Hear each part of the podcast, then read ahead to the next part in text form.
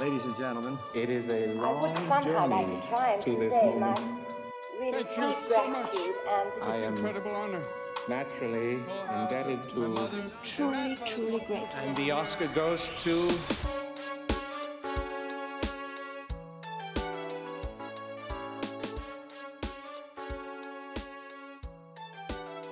Hello, and welcome to Thank the Academy, the podcast where we talk about every Academy Award winning Best Picture film in order.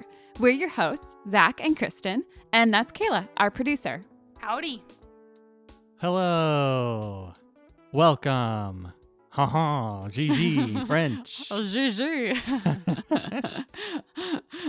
little girls, little girls. Oh boy. Uh, this is our episode about the 31st Academy Awards and the Best Picture winning film, Gigi. yes.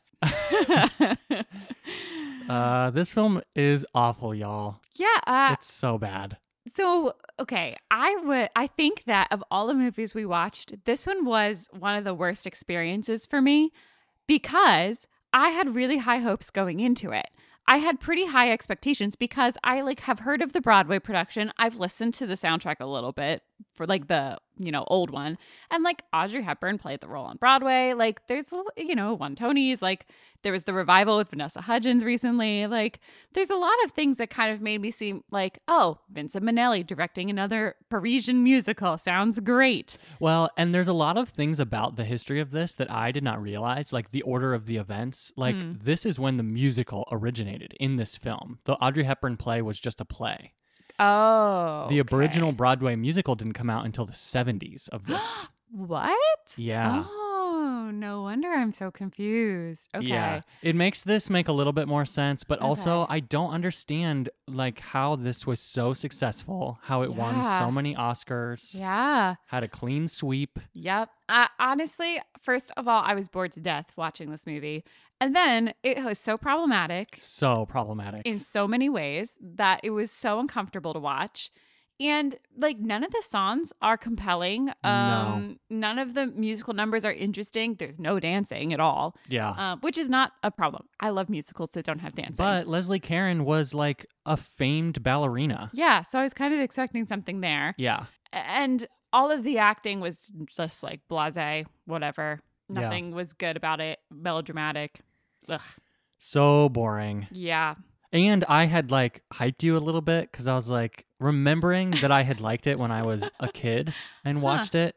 And I was like, yeah, you'll really like this. I remember it being Yeah. fun. And then it was not fun at all. Yeah. I wonder what you thought. What did you think as a kid? I don't know. I probably just thought it was just a fun musical, like any other fun musical. When you're a kid, you just hear music and like there's bright colors and Yeah. like, I don't know. I can imagine that I was just mm. like, oh, fun. I don't know. I'm guessing I last saw this when I was like 10, Yeah. you know, Mm-hmm. when I did not have that much of an understanding of like good story or like, Yeah. and I was watching so many other musicals at the time, like classic musicals, because Uh-huh. that was just something that we did. So to me, it probably just like melded into those memories Sure, of just yeah. like, oh, I like Hollywood classic musicals. Yeah. Yeah. Yeah. Well, and like the upside is like there's some nice fashion in it. So like and pretty colors. So I guess that's, you know, visually yeah. intriguing. Anyways, Anyways, we'll dig into we it have a whole episode to talk about this. but first, the Penny news. Yes, the news with Penny, a pup date. Yeah. So recently, Penny was on set. Dun, dun, dun. She's a star, baby. yeah, she uh, had her debut on a real Hollywood set. Yeah, a big set too. Yeah. It was a big day for her. Yeah. We'll keep the details to ourselves. Um, but Just tease you a little bit. yeah, it was a it was a big thing. yeah, real HBO show. hmm Um, you'll probably be able to, you know, see her. She had a pretty Yeah, I hope so. I hope that you. I mean, one thing that people do a lot in Hollywood when you're a person who just exists in LA is do like background work where you're just in the background of random things. And lots of people do it who are not even actors. They do it just as a paid hobby, which is kind of weird. But uh, you don't really care when you're in it. But I do care to see Penny. yeah, so you were the one who took her to set that day. Yeah, and it was very fun. Of course, everybody on set. Loved her Of so course. much. Duh. There was one setup that we were doing where, you know, they're putting everything together, getting the camera ready on the dolly, and like the three guys who were all working on the camera team and on the dolly were all like, well, let's stop and say hi to Penny. and they all just, in the middle of getting ready, decided that Penny was much more important Duh. as always, she is. And another fun thing for Penny was that at the end of one of the scenes that we were shooting, we would end up walking right in front of the lead actress. And she just thought Penny was the cutest. and so at the end of one of the takes, she really was interacting with Penny. And then she got on the ground and was saying hi. And I was like, Yeah, her name is Penny. And she just thought that was so cute. And so then at the end of every subsequent take, she would say, Good job, Penny, we did it. and then later on that day after lunch, she uh, was looking for Penny. Oh. And then she saw her and she was like, "Oh, Penny. And then Penny ran over to her and she said, This day is the best day because Penny's here. Oh, Penny. Aw. Of course, those of you who know Penny know that every day is the best day with Penny. That's true. Too true. So that's the story of Penny on set. Yeah. If she ends up making the episode, we'll put a little clip of her Yeah. in like six months. Penny, a true Hollywood star. She's a Hollywood girl. Good job, Penny. so, on to the film. Uh, first, I will give a recap for those of you who don't know what it's about. Of course, there's basically no plot, but Let me start off. Gigi. Gigi. That's mostly what the plot is. the story follows a 16 year old girl. Keep in mind, 16 year old girl. and keep in mind that there are several songs throughout this film about how young the girls are. Yes, uh, Gigi, who has been raised by her grandmother and aunt, and Gaston, a rich social elite and womanizer. After being so unsatisfied by life and women, he suddenly realizes the only female he enjoys the company of is Gigi. He proposes, and she is confused at first, but comes around in the end and decides to marry him. I wonder why she's confused. She's like in high school, Yeah, and going sh- to school. and she's like, "Huh, I never even like thought to think of you as an attractive person or as like yeah, because he's like a mentor to her. oh, God, it's so gross. It's so gross. Ugh. Anyways, eh, before we like say actual important things, I just want to say like there's films that I've really not enjoyed. Cimarron, Cavalcade, you know, some of these ones that are just boring and Hamlet. okay, Zach hates Hamlet, obviously. but this one was like up there with those as some of my one of my least favorites I've seen. yeah, I ranked it uh 28th out of our 31 so far. I ranked it 27 out of 31, Yikes. only slightly above Cavalcade, The Life of Emile Zola, Cimarron, and of course, I hated Gone with the Wind, so Yeah. that's down there. For it was also above Life of Emile Zola for me. but that is not saying much. no, it's not. And Life of Emile Zola at least had something important to say. Well, and also this film has so much higher production value than Right. all of those do. yeah, absolutely. It, it and it did so much better critically. Yeah. Gosh, and like actually made money compared to those as well. Anyways, Oh gosh. why don't you uh, tell us a little bit about the ceremony? Yeah, I mean, considering all of our feelings about this movie, it makes the ceremony seem even weirder to me. So, Yeah. let's get into it. So, today we are talking about the 31st Academy Awards, which were held on April 6th, 1959, at the Pantages Theater in Hollywood, the RKO Pantages. Mm-hmm. Uh, as I have mentioned, they're just doing the ceremony in California now, no more bi coastal, um, but they are still televising. Mm-hmm. This year was hosted by Jerry Lewis, Mort Sahl, Tony Randall, Bob Hope, David Niven, and Laurence Olivier. Mm-hmm. A fun, just little fact about this experience is that David Niven actually won Best Actor Wow. at this ceremony for the film Separate Tables, making him the only host in history to have won an award at the ceremony he hosted. That is very interesting. Yeah. I think now or nowadays there's no host, but I bet like throughout some of like the 90s or like sort of more recent, I feel like that's the only time where really that this could have happened again. Mm, But I feel like the hosts were chosen so much after the fact that Yeah. like this was never going to happen again. I don't know. It just seems so odd. Well, and for quite a long time, the host is a comedian or public figure, not necessarily like Mhm. an actor. And I think that it's probably pretty intentional who they choose for the host Yeah. to be someone who's not also up for like best actor of the night, you know? Yeah, right. so that's just kind of a funny thing.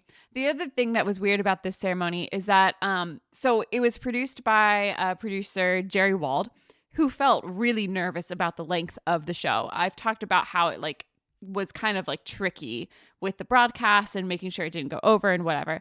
Um, so he was super nervous. So he started to cut a bunch of the musical numbers that were planned to be a part of the ceremony. Hmm. Unfortunately, he cut too many, Uh oh. and they ended up ending the show 20 minutes too early. Oh my. And NBC didn't have anything planned. So Jerry Lewis tries to fill time. You know, he does his little bits, he does some stand up. Like he's trying to fill a time. Oh boy. And eventually the NBC executives decide to just run a rerun of a sports review show. oh my. Yeah. They like just cut to that. Wow. Yeah. So it was kind of a disaster Yeah, in terms horrible. of like production and uh, Huh. that kind of stuff. They're uh, not winning an Emmy for this broadcast. No. so that was kind of strange. And it does like have the record at this point in time for being the shortest at an hour and 40 minutes. Mm. They had a two hour block. Yeah, it Yeah. would be great if it was uh, under two hours. we would never get to like finish our dinner. but it's uh, kind of sad that they cut a bunch of the numbers and then like Right. couldn't yeah. go back to them. Exactly. Oh well. Yeah, that's how it goes. So, some stuff about this particular ceremony. Of course, um, we sort of hinted at this. Gigi broke some records tonight. Hmm. Uh, so Gigi won nine Oscars, which were all that it was nominated for. It had a clean sweep. Everything it was nominated for, it won. Yeah. And this record of winning nine Oscars beat the previous record that was set by Gone with the Wind in 1939, which was eight Oscars, uh, which was then, of course, tied by From Here to Eternity and On the Waterfront. Uh, but this is the first time that a movie wins more than eight. also so ridiculous that this now holds the most Oscar wins up to this point. Yeah, I mean, it's very short lived because the next uh, ceremony, Ben Hur breaks this record. Yeah. So it, it's not like it's like a long standing record, but it was previously. Mm-hmm. Um, ben Hur, of course, wins 11 Oscars. Mm-hmm. As I said, they had the biggest clean sweep at the time. Previously to this, the record for clean sweep was held by It Happened One Night, which was five. Mm. Uh, so nominated for five Oscars, won all five Oscars. So Gigi has the biggest clean sweep at this time with nine nominations, nine wins. Wow. And that record was tied by The Last Emperor in 1987, not beat, tied, and then finally beat out by The Lord of the Rings Return of the King in 2003, which was given 11 nominations and won all of them, Wow. Which is just such a long time. 1959 to 2003 Yeah. clean sweep record. That's crazy. Of course, the other thing about these records is that Gigi is the last film uh, until The Last Emperor in 1987 to win Best Picture without any acting nominations. So this has happened a few times before. I've talked about this a little bit. Other films that fall into this category, no nominations for acting but one Best Picture, are Wings, All Quiet on the Western Front, Grand Hotel, An American in Paris, another Vincent Minnelli musical. Mhm. The Greatest Show on Earth, Around the World in 80 Days, Gigi, The Last Emperor, Braveheart, Lord of the Rings, Return of the King, Oh boy. Slumdog Millionaire, and Parasite. Ah. Yeah, it hurts every time I say it. well, and like we have said before, all of those films have really good, like, compelling performances in them. Especially the more modern ones. I Yeah. mean, why was Mel Gibson not nominated? I why was know. Dev Patel not nominated for Slumdog Millionaire? Doesn't Probably make sense. All political reasons. We'll Yes. get there eventually. yeah, But got like 30 years. Yeah. that is the Gigi legacy, hmm, which is quite a legacy. yeah. This year, the Oscar for cartoon short subject went to Nighty Night Bugs, making it the first time that a Bugs Bunny cartoon won an Oscar. Oh wow, good for them. Yeah. Nighty Night being like K N I G H. T Y. So congrats to Bugs. He's finally joined uh, the mouse and others, hmm the both mice who have won. Ah. Um, and if you remember our last uh, ceremony episode, I talked about how the categories at the 30th Academy Awards were condensed. Yeah. They went back on some of them. Yeah. yeah. This was so weird. So they kept a lot of the things that they trimmed down, but they did split two categories. Um, so the category of best cinematography is split back into color and black and white again. And the category of best scoring is split into musical or dramatic slash comedy picture again. Mm. So those two, I guess they just felt like they had to have both still. Yeah. And in a way, it makes sense because with cinematography, it's so different to shoot in color versus black and white, and Mhm. both are, you know, honorable. And then same thing with scoring. Scoring a musical is extremely different than scoring a drama. yeah, right. So I get it. Yeah. Uh, the last thing I just wanted to mention about this ceremony is at this ceremony, Sidney Poitier becomes the first black man to be nominated for Best Actor with the Mhm. film The Defiant Ones. Yeah. Um, he does not win, unfortunately, Yeah. um, but he will win in a couple years in 1963 for Lilies of the Field becoming the first black actor to win Best Actor. Hmm. It is a momentous occasion for that nomination. yeah, good for him. Well, just to wrap everything up, I wanted to, of course, share all of our award winners. Great. Best Picture goes to Gigi, Arthur Freed, the producer. Best Director goes to Vincent Minnelli for Gigi. Best Actor goes to David Niven for Separate Tables. Best Actress goes to Susan Hayward for I Want to Live! Exclamation point. Yeah, really, really, really good film. Best Supporting Actor goes to Burl Ives for The Big Country. Best Supporting Actress goes to Wendy Hiller for Separate Tables.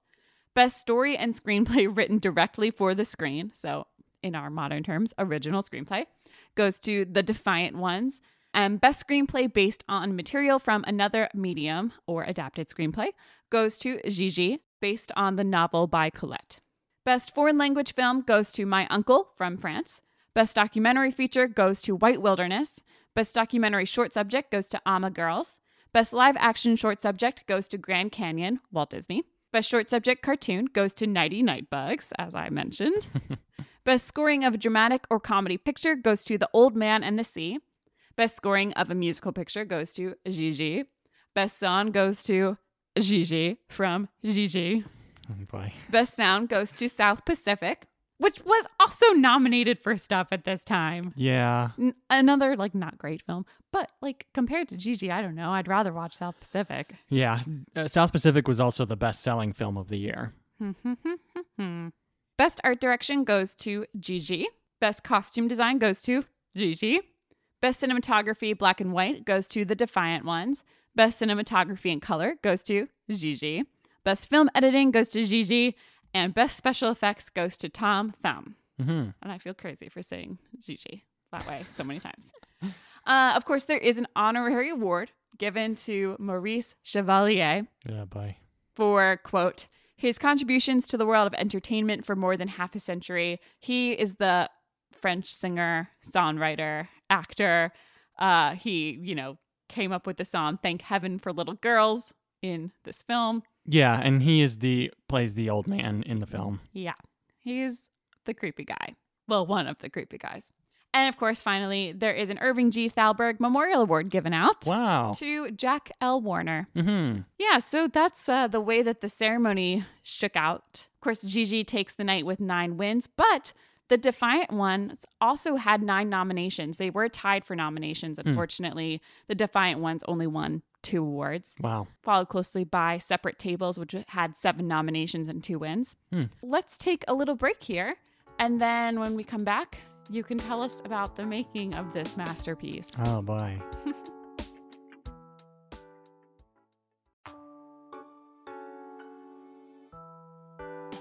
and we're back. Time for things about 1958.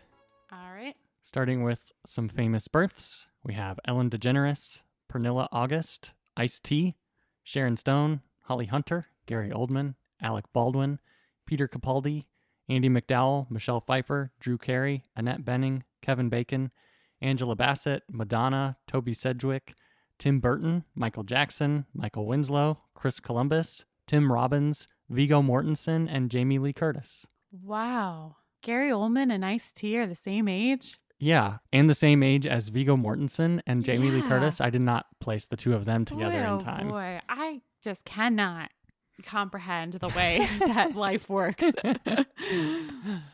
Uh, some famous film debuts uh, Patty Duke, Peter Falk, Ian Holm, Jack Nicholson, Christopher Plummer, Vanessa Redgrave, Oliver Reed, Don Rickles, and composer John Williams. Wow. So many of them started so early. Yeah, They've been in the business a long time. a long time. Um, some deaths this year. Uh, Jesse Lasky, famous uh, old Hollywood producer. Um, he also produced Wings. Wow. Classic. Harry Cohn, founder of Columbia. Mm, So they're all biting the dust. Yep, those oldies. about time. Mike Todd. You remember Uh, me yeah. talking about Mike Todd, of course, the guy who invented Cinerama and produced uh, Around the World in 80 Days. I talked about his death in that episode. Um, of course, he died with his friend Art Cohn in a plane crash. Ronald Colman, Robert Donat, who won Best Actor for Goodbye, Mr. Chips, mm. and Tyrone Power. Um, a couple just interesting little news things for this year with the film world. Uh, Samuel Briskin decides to leave MGM and go to Columbia, and Sol Siegel takes over as head of MGM in his absence. Hmm. Okay. Joseph Levine, who is a producer, he solidifies major changes in film marketing this year Okay. um, with the movie Attila. So he set up this interesting like production company, and it was mostly for distribution in America of foreign films. Okay. So in 1956, he brought Godzilla to the U.S. markets by purchasing the American rights to show the film for $12,000. He then spent about $400,000 marketing the film Hmm. with the title Godzilla King of the Monsters. It then made about a million dollars in theaters. Hmm. So that was his first go of it, just to see if it would work. Uh-huh. Then he tried again in this year, 1958, with the French film Attila, purchasing the rights for $100,000 and spending around $600,000 on the marketing. Then he made $2 million at the box office. Hmm. He would do this again to really show that it worked in 1959 with the Italian film Hercules, which he purchased the rights to. Um, he spent $120,000 adding new dubbing and sound effects and new title cards for the film. Spent 1.25 million on marketing and then made almost 5 million in the Oh my theaters goodness. the main reason I'm mentioning this is because this was kind of showing Hollywood that you could spend a ton of money marketing a film Mm-hmm. and that could make it do as well as like spending a lot of money on the film. Huh. Uh huh. It kind of revolutionized the way that like people thought about film marketing and led to a lot of the way that films are marketed still today. So Universal is having some money problems. okay. And in an attempt to escape these, uh, they decided to sell their studio lot to Music Corporation of America for 11.25 million, then lease the lot back from them for a million dollars every year. Mm-hmm. It just allows them to like, Not have to own it. yeah, and it gave them like a big chunk of change up front. Yeah. As I mentioned before, South Pacific is the best-selling film of the year, making over 15 million at the box office. So, It's haha. a great time for for, them. controversial musicals. Yeah. Uh, this year we had the 11th Primetime Emmys. And this year was notable just because it was the first year to break everything into genre categories. There's finally enough content on Ah. television for them to have different categories for each genre. Um, and Father Knows Best was the first show to be nominated in every major category series, writing, directing, and all four major acting categories. Wow. Nice. Yeah. Um, this was also the year of the 13th Tony Awards. JB wins Best Play. Oh, that's that old? Yeah. I did not realize. And Redhead wins Best Musical.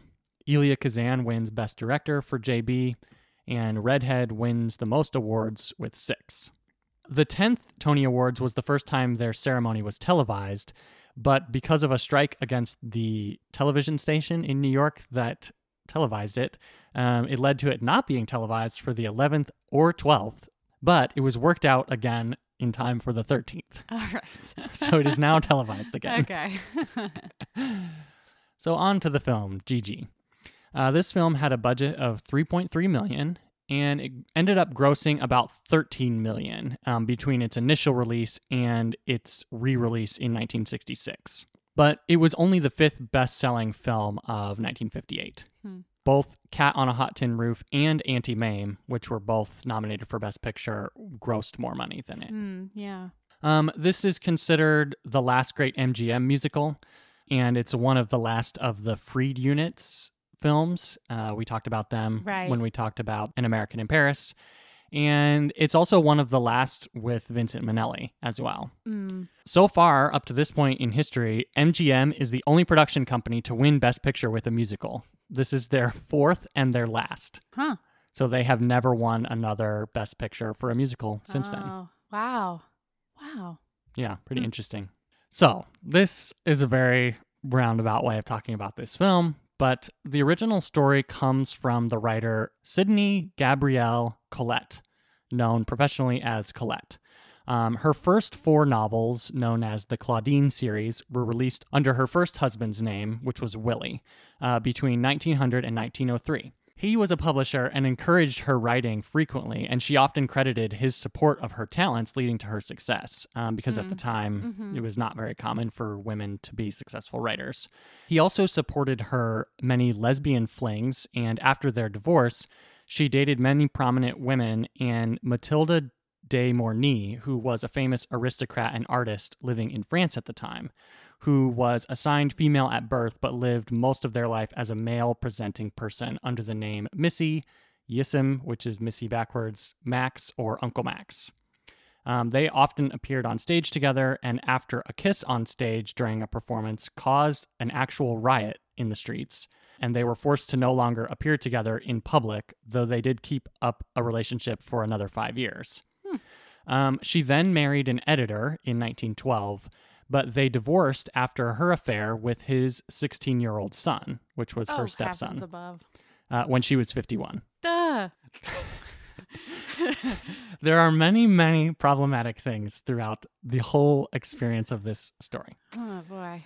In the 1920s and 30s, she wrote almost exclusively about sexuality and stories of sex workers. Um, two of her most popular stories from the period were about ailing women, and like they were much older, who had sexual relationships with very young men, which were based on the affair that she was having currently. Mm-hmm. Um, by the 1930s, she was considered France's greatest female writer ever. In the 1940s, when she was in her 60s, Colette was married to Goudeket, who was a Jewish man, don't know how to pronounce his name, who was arrested by the Gestapo in December of 1941. Um, he was released seven weeks later, but she spent the rest of the war with very crippling anxiety that he would be arrested again Aw. strangely, it didn't stop her from writing lifestyle and fashion articles throughout the war that were published in mostly pro Nazi magazines, though. Pro Nazi magazines? Yeah. What? Very strange. In 1944, she finally published the novella Gigi, uh, the story she is now the most famous for. Um, like most of her works, it was about sexuality, this time in a young girl being trained to be a courtesan, like the rest of the women in her family, who falls in love with the man she's been assigned to keep company with, and they marry. Um, it was based on the life of her friend Yola, a French socialite and courtesan who married Henri Letellier, who was 36 years her senior and owner of Le Journal in France. Mm. What's interesting about this, why I'm bringing all this up, Okay. is because the original intent of the story was about somebody who was a courtesan. Basically, in the old French style of this, it was a woman who was trained in all kinds of stuff, extremely highly educated, good at sex, good at being like A host. about out about town and yeah and basically you would be paid by an aristocrat and then your job was to basically have very intelligent conversations with them be able to like go about town hold parties for them have sex with them all of this stuff Huh. So it's like almost like paying someone to be your partner. yeah and Did these people marry other people or No, that was the thing that was shocking about the story. That Okay. the woman in the story ended up marrying him for love I see. because technically it was like a an job. arrangement. Yeah. yeah. Okay. Okay. The novella was adapted as a French film in 1949, which was directed by a woman, surprisingly enough, Jacqueline Ardrey.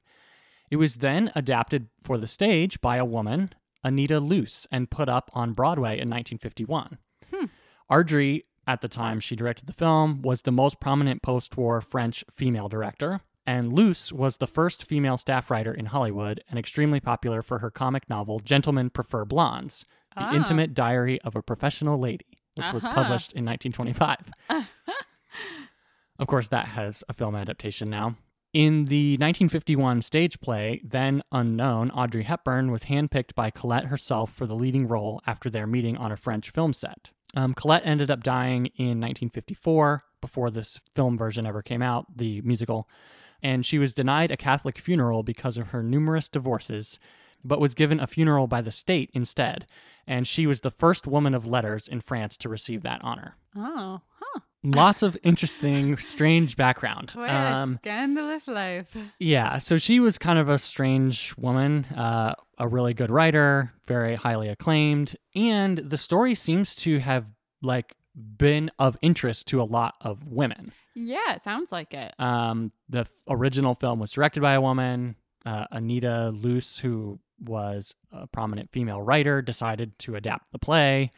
So now we come to the late 1950s America. And Vincent Minnelli's like, let me get my hands on that. Yeah, and Arthur Freed, uh, who is very problematic. So he decided to propose a musical version of Gigi to Lerner and Loewe in 1954 during their workshops of their new show, My Fair Lady. Freed had been working on a treatment of this story already, but was bumping into the Hays Code and having trouble figuring out how to get around it since the main character was supposed to be a courtesan in training. Oh, courtesans are not allowed under the Hays Code Okay, well, because they're like, gonna have paid Yeah, sex. okay, Yeah. got it. Uh, so, on the French film that already existed and the idea of an American adaptation, Joseph Breen commented at the time, quote, the problem is so basic to the picture that we cannot suggest any eliminations which might bring it into conformity with the code. Yeah, yeah.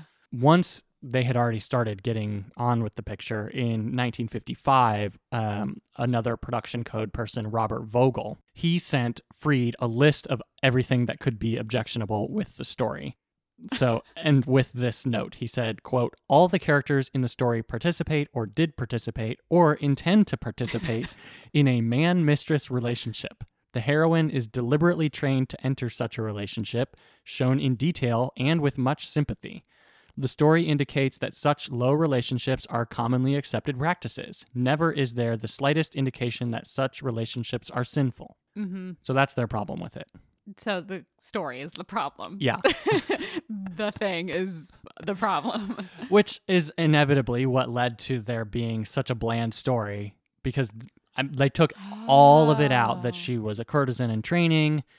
Uh, You know, I guess that's why I didn't understand. yeah. So basically, they eliminated all of that and are left with a young girl who's being raised by A wealthy aunt, maybe? Her That's- aunt and her grandmother, who Yeah. both were technically courtesans. I didn't know that though. Right. It- It's all gone in the movie, Okay. So it's just like a squeaky clean version. It felt to me like which they were has just no like- nuance and is completely boring and utterly meaningless. I just assumed they were aristocrats of some kind. I mean, that's what they're presented as in this musical version. Gilbert Miller, um, who happened to be Colette's widower, he was the last person she was married to.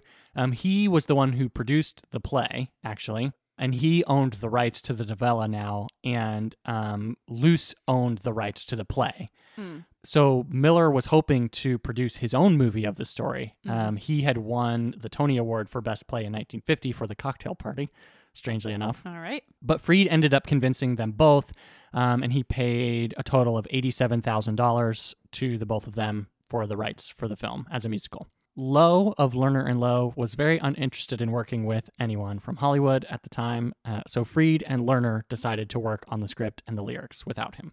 Lerner wanted Audrey Hepburn to keep the role, especially now that she'd become more famous since the play, but Freed decided he wanted to cast Leslie Caron, who was already contracted with MGM Yeah. and had already worked with him and Yeah. Minnelli mm-hmm. on An American in Paris. They made a bunch of empty promises to Loewe to try to convince him to do the score, and finally secured him when they said he could compose the score in Paris and not have to go to Hollywood. Um, when they finally got about setting the lyrics to music in March of 1957, uh, Maurice Chevalier was the only person who'd actually agreed to appear in the film. Uh, Lerner and Loewe convinced Freed to let them meet with Hepburn again about the role, but she declined it. Um, then they met with Leslie Caron again, who'd recently starred in a London production of the play, Gigi, and it had completely flopped. so she then agreed to star in the film because it was going to be very different from the play. Oh, interesting. She felt that it was going to be different enough that it was like an original piece, even. Uh huh. Sure. Which goes to sh- show you like how different the story actually would have been. Yeah. Yeah. Um, and then her singing voice, of course, in the film was dubbed by Betty Wand. Why? I, I, I, just She's just not a good enough singer, I guess. I I know, but like she doesn't dance in it. She doesn't. She's just acting, and she's not even acting that well. And you know what's crazy is that when they auditioned her, she had completely lost her French accent already from living in America. Oh my gosh. what is the freaking point? I don't know. I mean, it was obviously much easier t- for her to be in it because she was an MGM actor. Yeah. I don't know. Ugh, this is one of the things that I hate the most about trying to be an actor in Hollywood. But It's like- also, I mean, there could have, uh, and I don't want to speculate, but I'm sure they really liked her for other reasons. I'm sure she's probably a nice person. She's probably a professional. Yeah, right. You know, They did get along with her when they made the other movie. Yeah. So it's like, might as well. I'm not trying to downplay her. I'm trying to say, why not pick Yeah. someone who is able to do everything? Yeah.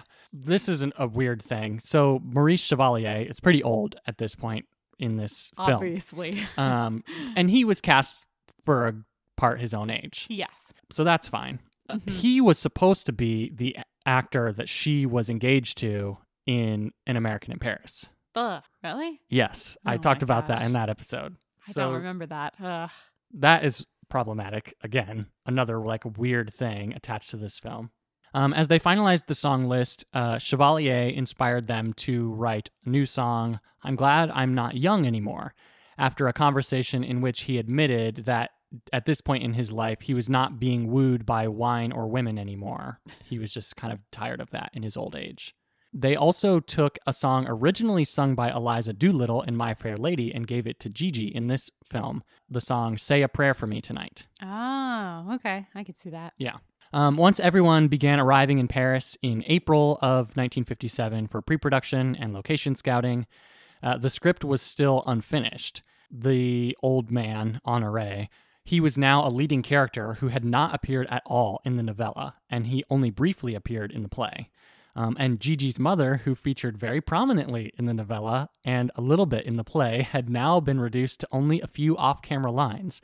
Then, when they shot it, only a few off camera singing notes. So it was her. It was her mother. okay, so when we were watching this, of course, the way that they do this is in random scenes you just hear this like weird singing, like ha ha ha ha ha, ha and then they like slam a door. yeah. So To, like, that was shut up. supposed to be her mother, Okay. who was a like a main character in the novella. Boy. Yeah, very strange. By July of that year, most of the score was finished and they were starting to shoot, but they were still missing the title song, Gigi, the one that would go on to win the Academy Award. Hmm. So, this is one of those stories that is like, could this be true? Okay. It seems a little silly. okay. Uh, the story of this song is that Lerner was sitting on the toilet and Loewe was banging on the piano in the other room when Lerner heard a melody that he liked and ran out with his pants still around his ankles, telling him to play it again. And that's how they wrote the song Gigi. I hmm, I'm skeptical. Um, one of the hardest scenes for them to film on location was in Maxim's in Paris uh, because it was filled with mirrors and harsh lighting. ah.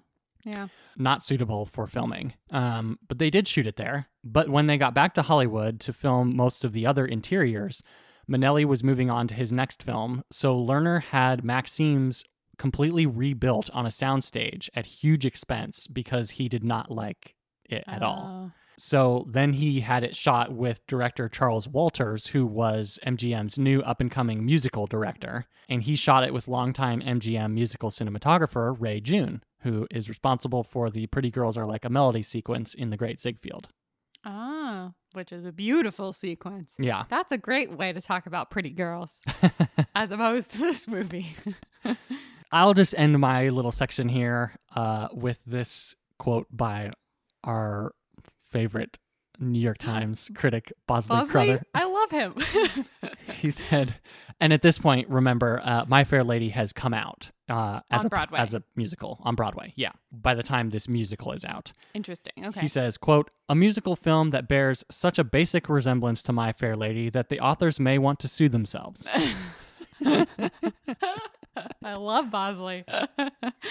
which really colors this film uh huh. because it makes sense that they would churn out in this very short amount of time this like really lackluster like shadow of what they were working on Yeah. which was like the masterpiece Yeah. that is my fair lady Yeah. Well, and when we were watching it, you know, I saw in the opening credits that it's Lerner and Loewe, and I kind of like knew that, but I also sort of forgot as we were watching it. When she's singing the song "Say a Prayer for Me Tonight," she looks like Eliza Doolittle. mm-hmm. She acts like Eliza Doolittle, and I was thinking that as I was watching, I was like, I think My Fair Lady was like on Broadway around this time, so it Mhm. makes sense that it all happened then. Ugh. yeah that one came out on broadway in 56 Okay, that makes sense. Yeah. so right before this Yeah. yep, this is the significantly worse version of that. Yeah. He did go on to say, quote, Gigi is a charming entertainment that can stand on its own two legs. It is not only a charming comprehension of the spicy confection of Colette, but it is also a lovely and lyrical enlargement upon that story's flavored mood and atmosphere. I like that the novel by Colette is spicy and flavorful, and then this one he's like, it's fine, it's nice. Yeah. The film now, watching it as like a modern person, I mean, it's so just like problematic and boring and blase. Yeah. And like so unoriginal Mhm. and I literally could not remember any of the melodies of any of the songs afterwards. it's not worth watching at this point. Yeah. And my guess, I mean, we have to kind of speculate as to why it won. And I mean, the easy answer is it was very big, spectacle, uh, great costumes. It is very visually beautiful. It's keeping with the last few that won. Yeah, That like the biggest spectacle films are winning. Yeah. And that will continue into the next year when Ben Hur also Mhm. wins. So it's like yeah. at this time they're just awarding and rewarding the most money thrown at the wall with the prettiest product. Yeah. Which is kind of sad because there are a lot of really good films that came out this year. Yeah. Cat on a Hot Tin Roof with Elizabeth Taylor comes out this year. Yeah, the Defiant ones with Sidney Poitier, which is very like political and exploring Yeah. racism. Um, I Want to Live, which is also very political and exploring the death penalty and whether or not that should exist. Those films would have won today. Yeah. Oh, definitely. This one would not have gotten any. It wouldn't even have gotten nominated. No, absolutely not. Well, and to me, it seems like this is kind of the only one in that style that was nominated for Best Picture, other than like Auntie Mame has a little bit of spectacle to it. But Well, and the fact that like South Pacific was not nominated, Right. it's clear that they probably just wanted to throw in this one yeah. since they only were able to nominate five. Mm-hmm. I don't know. know. it's an off year. Yeah. Well, at the end of every episode, we like to thank the Academy for things relating to this film or this episode. What would you like to thank the Academy for? I would like to thank the Academy for one of the first major bumbles of a ceremony. Mm, Um, it's a tradition, you know.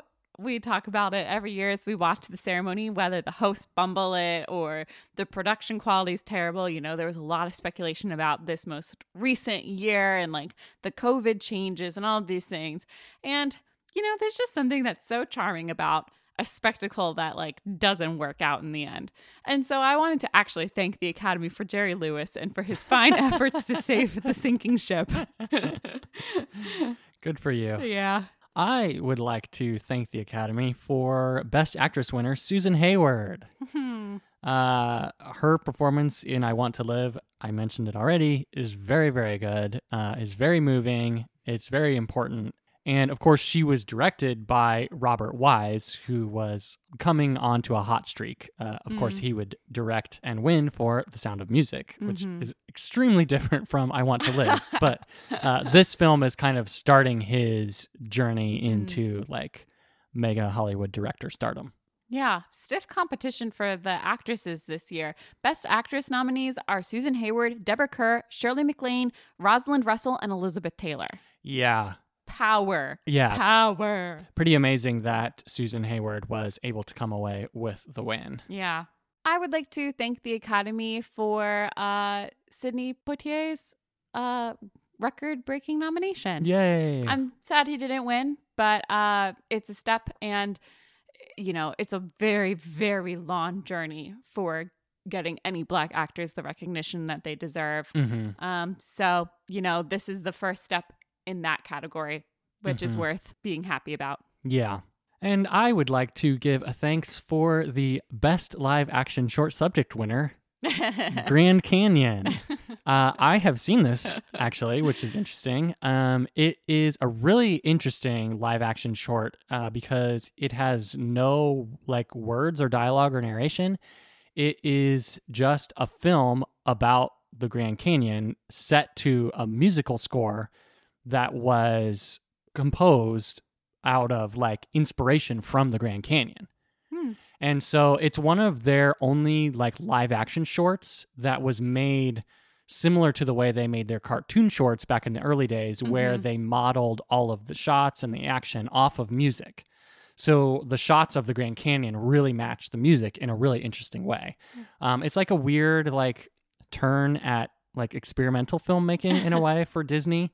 If you can go find this somewhere, it's really interesting and worth watching, and very not what you think of when you think of Walt Disney films or shorts. It's the uh, original inspiration for the classic ride Soarin'. Yeah, yeah. So that's fun. nice. No uh, thanks for anything having to do with this musical. I, have see. no- I have nothing to be thankful for. Uh, yeah.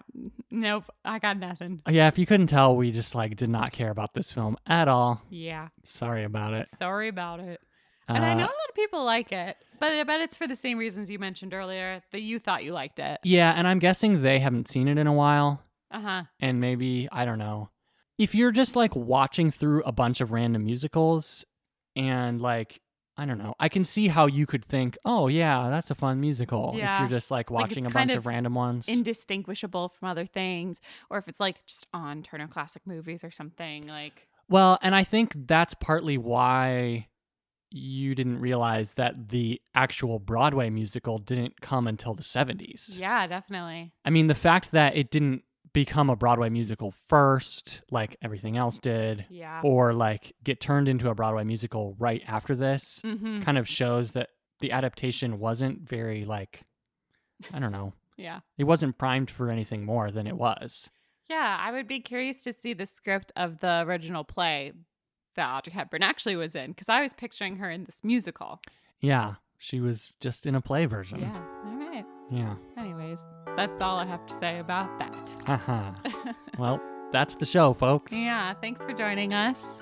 Yeah, and join us next week when we bring you a new Academy Archives. Thank you for tuning in to Thank the Academy. You can follow us on social media at Thank the Academy Podcast on Instagram and at Thank Academy Pod on Twitter. If you enjoy listening to the show, make sure to leave a five star rating on Apple Podcasts and subscribe on your favorite streaming platform. The theme song was created by the one and only Noah Heisinger. Join us next week on Thank the Academy.